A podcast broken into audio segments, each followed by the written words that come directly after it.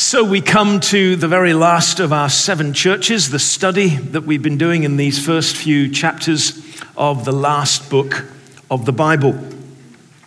And here we are at the church that's perhaps best known in terms of a study of these seven churches the church of Laodicea. And perhaps the reason it's best known is because the message here seems to strike very much to the heart of American and Western Christianity. And so it, it, may well be that you, you look at these familiar words and you think, yeah, I think I've, um, I think I've attended to these words already. I think that I've considered these things already, and uh, I think I'm good. Well, I would recommend that today we allow the Lord to speak to us afresh as we read his word together.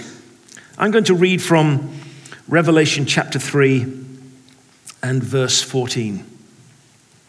To the angel of the church in Laodicea, write These are the words of the Amen, the faithful and the true witness, the ruler of God's creation. I know your deeds, that you are neither cold nor hot. I wish that you were either one or the other. So, because you're lukewarm, neither hot nor cold, I'm about to spit you out of my mouth. You say, I am rich. I have acquired wealth, and I do not need a thing. But you do not realize that you are wretched, pitiful, poor, blind, and naked. I counsel you to buy from me gold refined in the fire, so you can become rich, and white clothes to wear, so that you can cover your shameful nakedness, and salve to put on your eyes, so you can see. Those whom I love, I rebuke and discipline. So be earnest and repent. Here I am. I stand at the door and knock. If anyone hears my voice and opens the door, I will come in and eat with him and he with me. To him who overcomes, I will give the right to sit with me on my throne, just as I overcame and sat down on my Father's throne. He who has an ear, let him hear what the Spirit says to the churches. So these words are perhaps well known. Lukewarm Christianity. We've all heard the message, we've all perhaps shared the message. Maybe in our house churches, we've considered these things. And of course, if you've done any cursory study of the text, you know that again, in this particular case, Jesus is speaking to a church in a city that has sometime, somehow, at some point, acquired the spirit of the city in which it lives. It somehow, in some place, acquired the identity of the city. There is a greater identity, of course, the identity of being the children of God, but there is an identity that comes to us from our environment, from, from our location, from our family, from our heritage, from our history. And, um, and of course, that's true here in Dayton. It's true in the suburbs of Dayton, Kettering, and, and Centerville. There are, there are particular identities that, that are consistent with particular places. And those identities are easily and often without thought acquired by those who immerse themselves in those contexts. And of course, that's what's happened here in Laodicea. Laodicea, as many of you will know, was a, a city that was well known for its wealth, for its prestige, for its power, for its status. The ruins of Laodicea today in central Turkey are amongst the greatest ruins of any city found anywhere in the world. They are amazing to behold. When you walk through the ancient marketplace of Laodicea, you can almost hear the market traders. It's just such a stunning environment, a place where quite clearly people of wealth and power and prestige lived. And when you go into the homes, though perhaps modest from the perspective of America in the 21st century, they were homes that had amenities far beyond the amenities that would be known at the time and might be known throughout the centuries between then and now. This was a city that had running water. This was a city that had civil engineering that, that provided water throughout the whole city. The city itself, uh, on one side of a valley away from another city called Hierapolis, the ruins of which are still there today, where today you'll go and you'll see, and I don't know why it's particularly true, but it's always the case, you'll find lots of Russian tourists. I, I went to um, Hierapolis and uh, Laodicea just a few years ago, and you go to Hierapolis, uh, which is mentioned in scriptures, though there is no letter or, or specific message to the church in Hierapolis, but there's clearly a church there, probably planted at the time of Paul, like the church in Laodicea. Uh, you go to Hierapolis, and the thing that you're struck by immediately there are the hot springs. And it seems as though this is a, a particularly kind of big deal amongst Russians and Eastern Europeans. And um, there they are, all taking the, taking the waters in the open air, uh, walking around in their Speedos. It's a delightful sight. And, um, and uh, these, these pools are of, uh, of different temperatures. And so, you know, there's a cooler one, and then there's a hotter one, and then there's one that peels the skin off you, and, and, um, and all of that. And, and of course, I, I didn't get to, to, to take the waters, as we would say in England. Uh, but I'm, I'm one of those people that when I have a bath, I really, really like it hot. So hot that it takes me about five minutes to get in. You know, you know that type where you.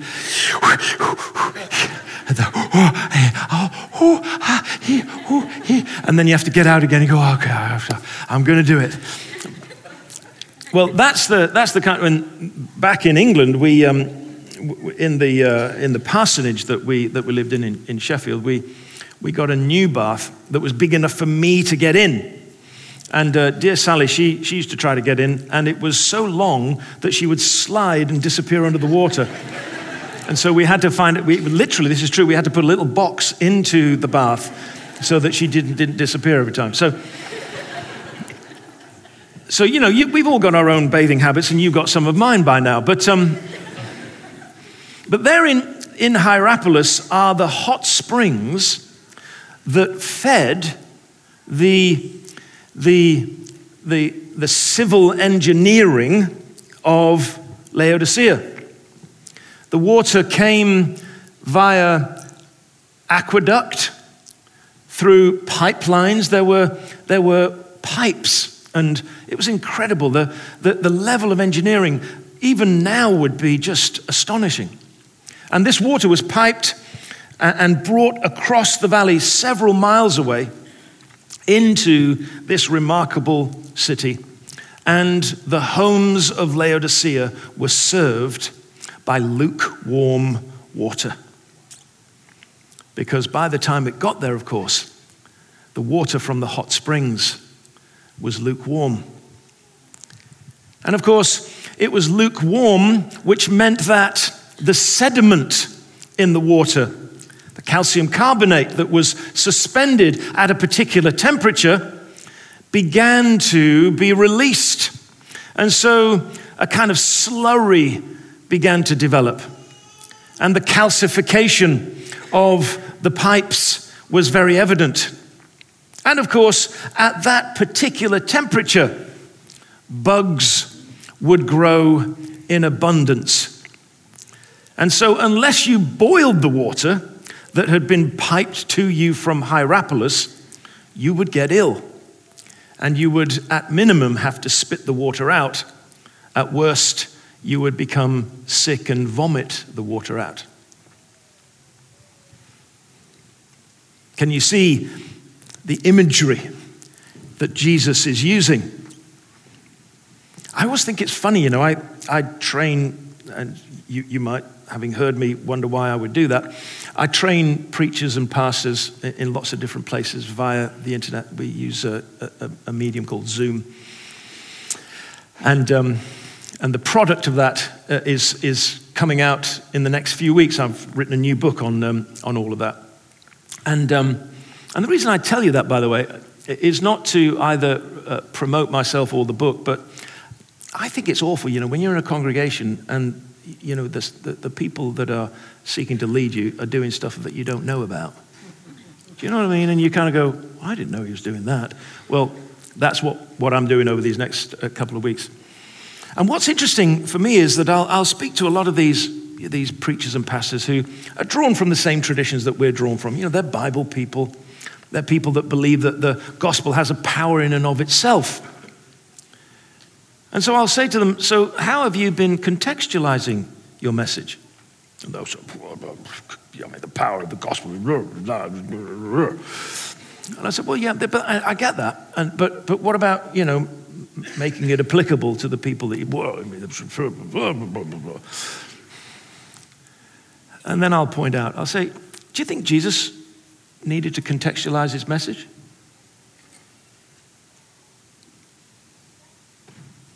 Well, he did, whether he needed to or not. It's amazing how contextualized these messages are to the churches in Revelation.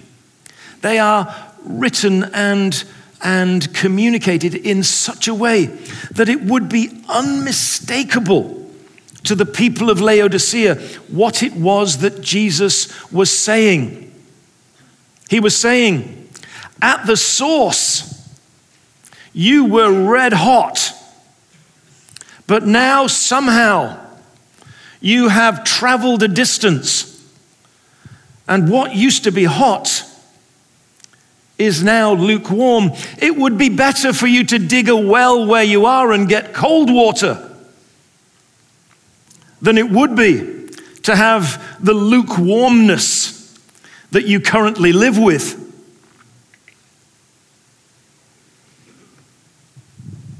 And you say, perhaps in your heart, as I would perhaps say, well, I think, I think I'm hotter than most in terms of my faith.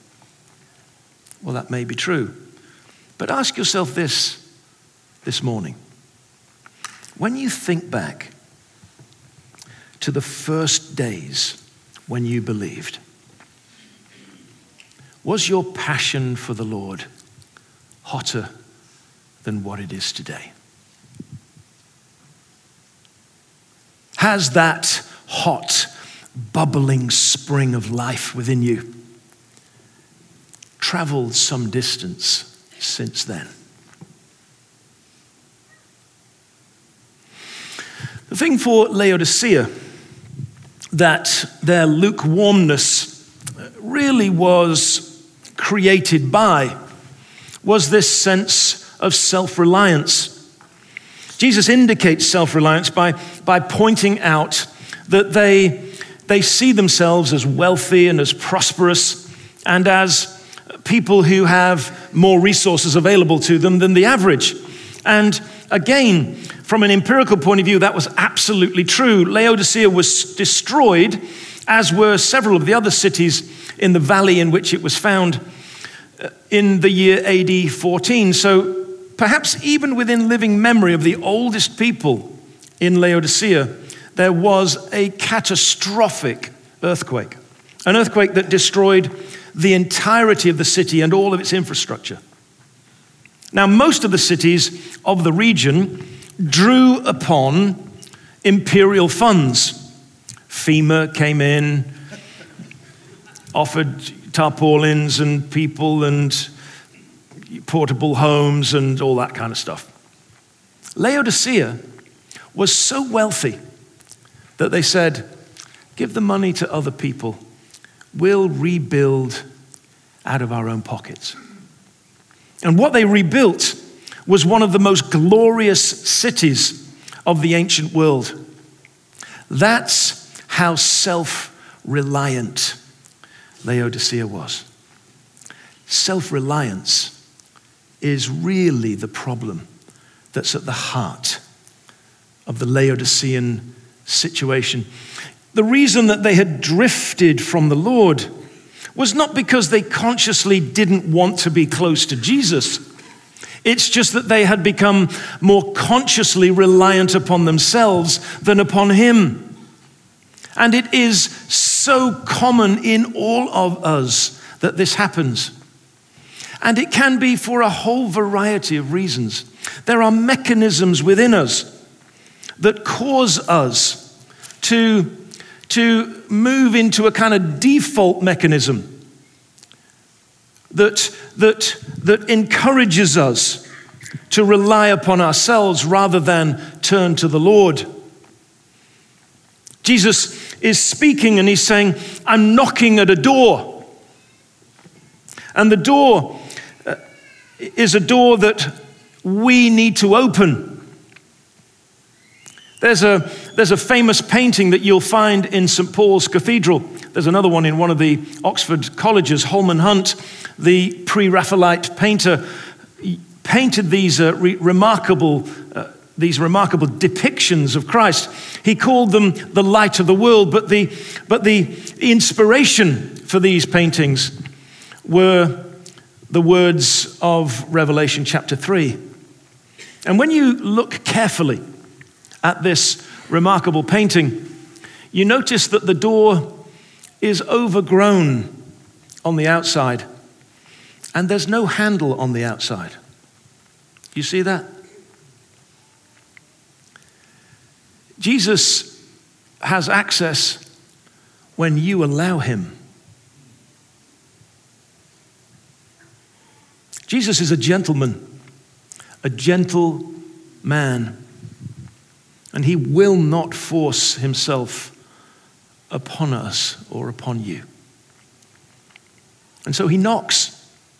But here's the thing I've noticed about that door. I've noticed that there is a handle on the inside that I need to attend to and, um, and get a hold of and open. But I've noticed this about this door. And of course, dear old Holman Hunt was in a time before such things were uh, part and parcel of life. I've noticed that on the door of my heart, there's a return spring. Has anybody else noticed that? Yes, the door will stay open all the time you hold it open. But the moment that you move away and start operating in self reliance and independence, and you take your hand off that door, the door begins to close. Now, let me be clear with you. From a theological point of view, Jesus is not suggesting that he's not present in the life of every believer. But like Paul in Ephesians chapter 3, he's simply saying this there's a difference between me being present in your life and me being welcomed in your life. There's a difference between the theological truth, which is that you have been transformed by the indwelling presence of the Spirit and the conscious reality of you and I welcoming Jesus to dwell in our lives, where he comes in and fellowships with us, and we talk with him. Jesus says, I'll come in and I'll eat with you. The, the picture is always of intimate fellowship and communion. How does it happen? Well, it, it happens for a whole variety of reasons. And there are, there are examples littered throughout history of people who have been self reliant and in their self reliance have foolishly forged ahead and found themselves in perilous situations. Think of the captain and crew of HMS Titanic. April 14th, 1912 they're wanting to set a record for the crossing of the Atlantic. It's the maiden voyage of the Star Line's greatest ever vessel. And because the ship is thought to be unsinkable, there's no one that can imagine how five of the watertight compartments can be punctured all at the same time. Because if four are punctured, then it cannot sink. And no one can imagine any set of circumstances that would puncture all five. And so Captain Smith tells the engine room to forge ahead through the darkened waters of the North Atlantic. We know what happened. catastrophe, heartbreak. 1,500 souls are lost. And if it were not for that noble captain, Captain Rostron of the Carpathia, California, of course, had sailed away from the disaster, unknowing of what was going on. But if it were not for Carpathia, then many more would have been lost. This is how it happened for me. I got a message. I was in, um, I was in Budapest working with some pastors. I got a message to say that my dad was dying. And um, this is about uh, 12 or 13 years ago. And so I, I got to London. I, I, I, got to the hospital. He was a Chelsea pensioner. That's a, a, a man who, working in the army, in the armed forces, has lived a life of distinction. And they get a special place in the Chelsea Hospital, which is part of the kind of royal uh, heritage of the nation. And that's where he spent his last years after my mother died and was sent to the critical wing of the local hospital as he developed pneumonia. And I'd had a great relationship with my dad for most of my life. I'd been privileged to baptize him and my mother. But just before his death, a little insinuation was placed in his heart and mind about us and our relationship.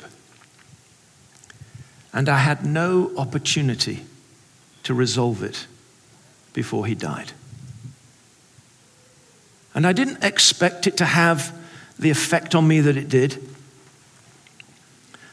But it was it was a surprising and terrible thing. I, I went through that experience of being with him as he died, but I just had this terrible, terrible feeling of something that was unresolved. Now, my default me- mechanism, like yours, is to look for some resolution within myself. Now, I'm, you know, I'm a mature Christian, I, I know better. But in my pain and in my loss, somehow I didn't. And I, I looked to myself for a solution. I, I, I, I, try to, I try to settle it in my own mind. And what happened was that I found in just a little while that my heart had drifted from the Lord through the pain and the grief. And my own desire to fix what was broken myself. Do you ever catch yourself trying to fix what is broken yourself? And there goes the door on its return spring, closing on the Lord.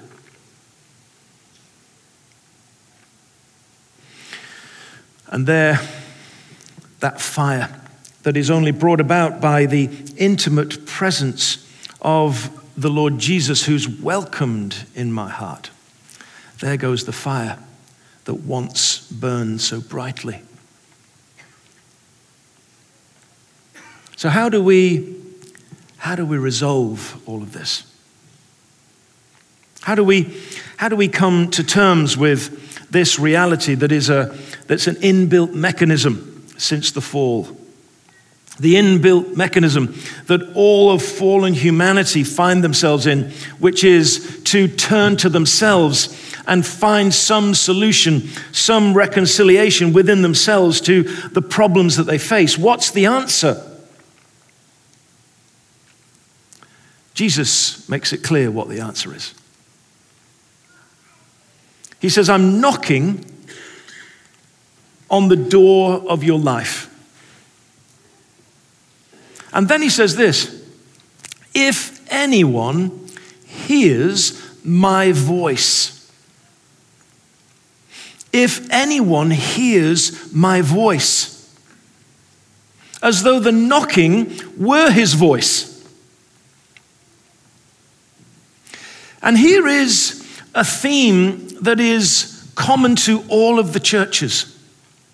And here is a theme that is so universal and ubiquitous in the text that we've been looking at that really we have to pause right now and ask ourselves have we got it?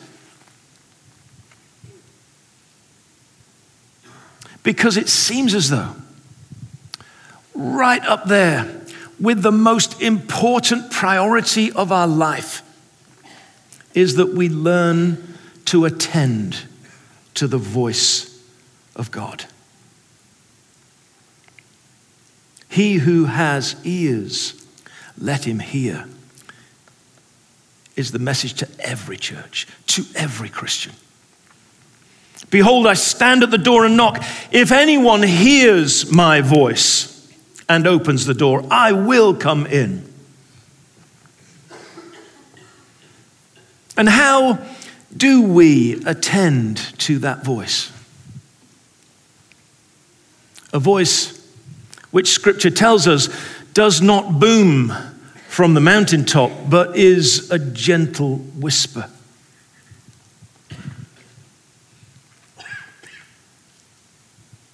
Well, here I think we should pause and just be clear about a couple of things.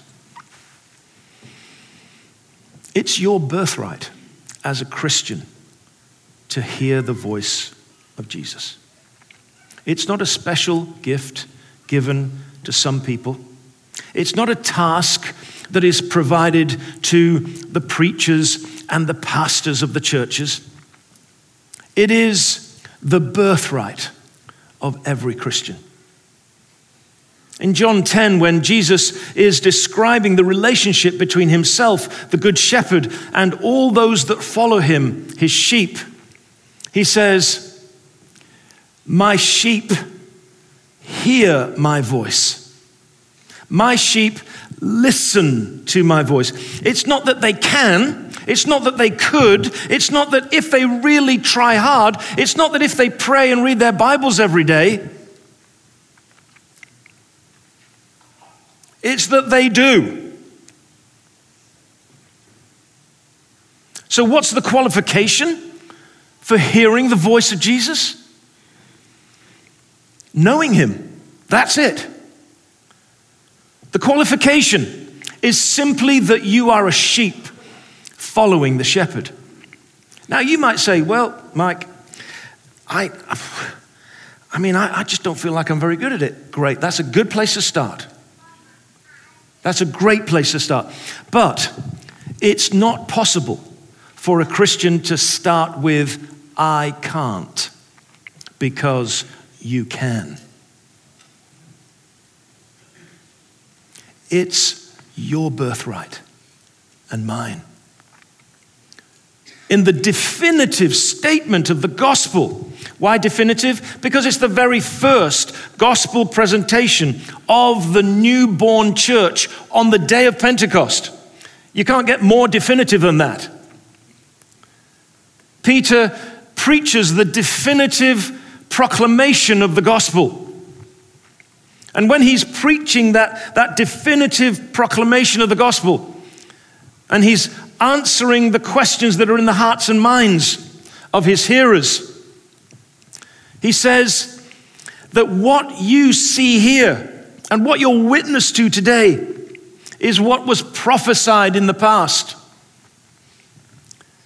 That every one of my servants, young, old, male, female, sons and daughters, young and old, all hear. All prophesy. You can't prophesy unless you hear.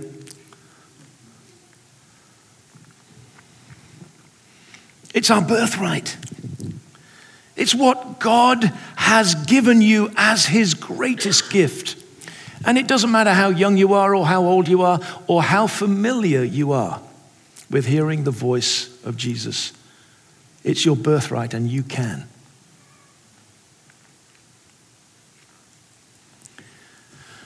Now, some I, know will be saying, well, you know, I think I hear the voice of Jesus when I'm reading the Bible. That's great. Most of the people that were being spoken to here did not have a Bible. I don't know whether you knew that.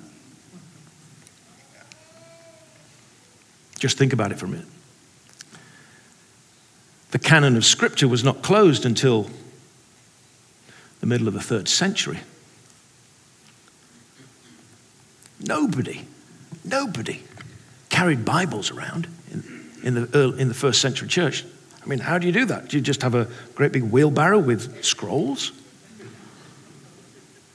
I mean, books weren't really invented until, you know, the next few generations. Nobody had learned how to bind books. They were scrolls. I mean, if you went to the synagogue, sure, you know, there'd be some scrolls of the Old Testament, but nobody's carrying them around with them. There's no pocket scroll anywhere. So, what are you doing? You're, you're, you're memorizing scripture as your, as your Jewish friends have taught you to do. You're memorizing scripture, and, and what are you doing with the memorization of scripture? What you're doing with the memorization of scripture is testing what you're hearing in your heart from the voice of Jesus who speaks to you because it's your birthright to hear him. You see, that's what the scriptures do. And of course, you can hear the voice of God through the written word. But the written word is intended to give you access to the living word who speaks to you daily, who speaks to you hourly, who speaks to you moment by moment.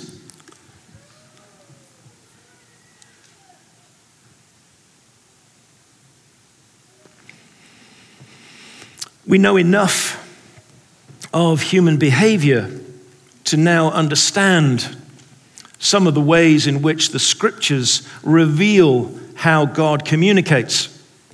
In the early centuries of the church's life, we would read the scriptures and not really understand the mechanisms that are being revealed there. But there in chapter one, when John is first attending to this amazing vision of the glorified Jesus ascended and risen, Every part of him is being engaged by the risen Lord Jesus to communicate. He speaks, and it's like a trumpet. He reveals himself, and it's a vision that is of cinematic quality. He sees, and he's so overwhelmed by what he sees that his body reacts and he falls down. And when he's fallen down, the very voice of Jesus extending to him is the hand of Jesus placed on his right shoulder. So don't restrict the way in which God is going to speak to you. He may speak to you as you watch the sunrise, as you watch the children play, as you listen to the birds singing in the trees. It may be that God will communicate to you with the kindness of a person's touch or the graciousness of a person's smile. And as we learn to attend to the voice of Jesus still more, and as we test what we hear against the written word, so we will become more and more familiar with walking in the conscious knowledge that we are the listening ones. We're the listening ones. We're the ones who hear God. I know people will think you're crazy. That's okay. I know your friends will think you're mad. That's fine.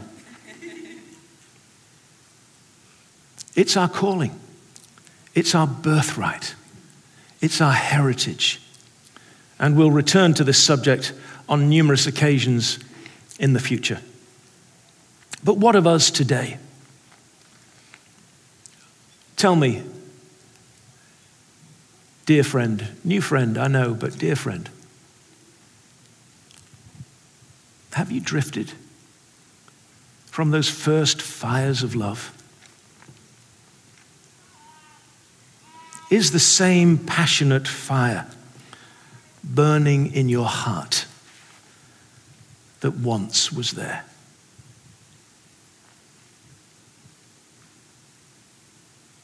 Today, uh, the worship team are going to come and, worship team, if you want to start making your way up here, that'd be great. worship team are going to come and we're going to have a response time like we've had over these last few weeks during the last song. And here's, here's what it is that I think we need to respond to today. We need to respond to this simple message, this simple word that Jesus wants intimate contact with our life. He wants us to open the door afresh and welcome Him and welcome the fire of His presence. Welcome, welcome the joy and the passion of that intimate connection that once was ours. And what is the promise? What is the promise? When I was, uh, when I was a younger father, all my kids are grown up and got their own kids now. When I was a younger father, I, I used to have a La-Z-Boy. I bought it in Arkansas when we, uh, when we worked there, and we took it back to England, and nobody had ever seen anything like it. They thought it was the coolest thing ever. and um, I, I, around, about, around about six o'clock in the evening, I'd come in from ministry. You know, I'd been out doing all kinds of stuff, and I was worn out most days. And we'd have supper together as a family, and we'd, we always had different things that we did together on, uh, at supper time, and we'd, we'd enjoy supper. It's great fun. And we'd get through supper time, and the kids would kind of begin nudging and smiling. And, and I would say, I think I'm just going to go and catch the news. Now, what they knew was that this was just kind of euphemism. They knew that what I was going to do is I was going to sit in the La-Z-Boy, I was going to put the television on, and then I was going to fall fast asleep for at least 30 minutes. John Stott used to call it the horizontal half hour. and because it was a La-Z-Boy, it was just about horizontal. And it was a great big thing. And invariably, this is what I found when I was stirred by the music that told me that the news was over and I'd missed yet another daily round. Invariably, I found a little child snuggled up on the La-Z-Boy underneath my arm somehow found their way. They'd wiggled and wheedled their way in, and they were snuggled up too. Jesus says to him who overcomes, I'll give room on my throne so that you can sit with me. Isn't that amazing? Of course, throne means all kinds of things about authority, and you theologians all know that. But most of all, it means intimacy. So today, here is just a simple message. If you want to set aside that usual default of self reliance, which is very common to me and I'm sure common to others. And if today you want the fire back that once was yours, then you come and pray. And as you come and pray, know that you're pulling back on that door that has a return spring on it. And Jesus will come in and say, Snuggle up with me. I've got some things to tell you. Be ready to listen because he's certain to speak. If you're in the prayer team, then please come and join me as we welcome folks at the front.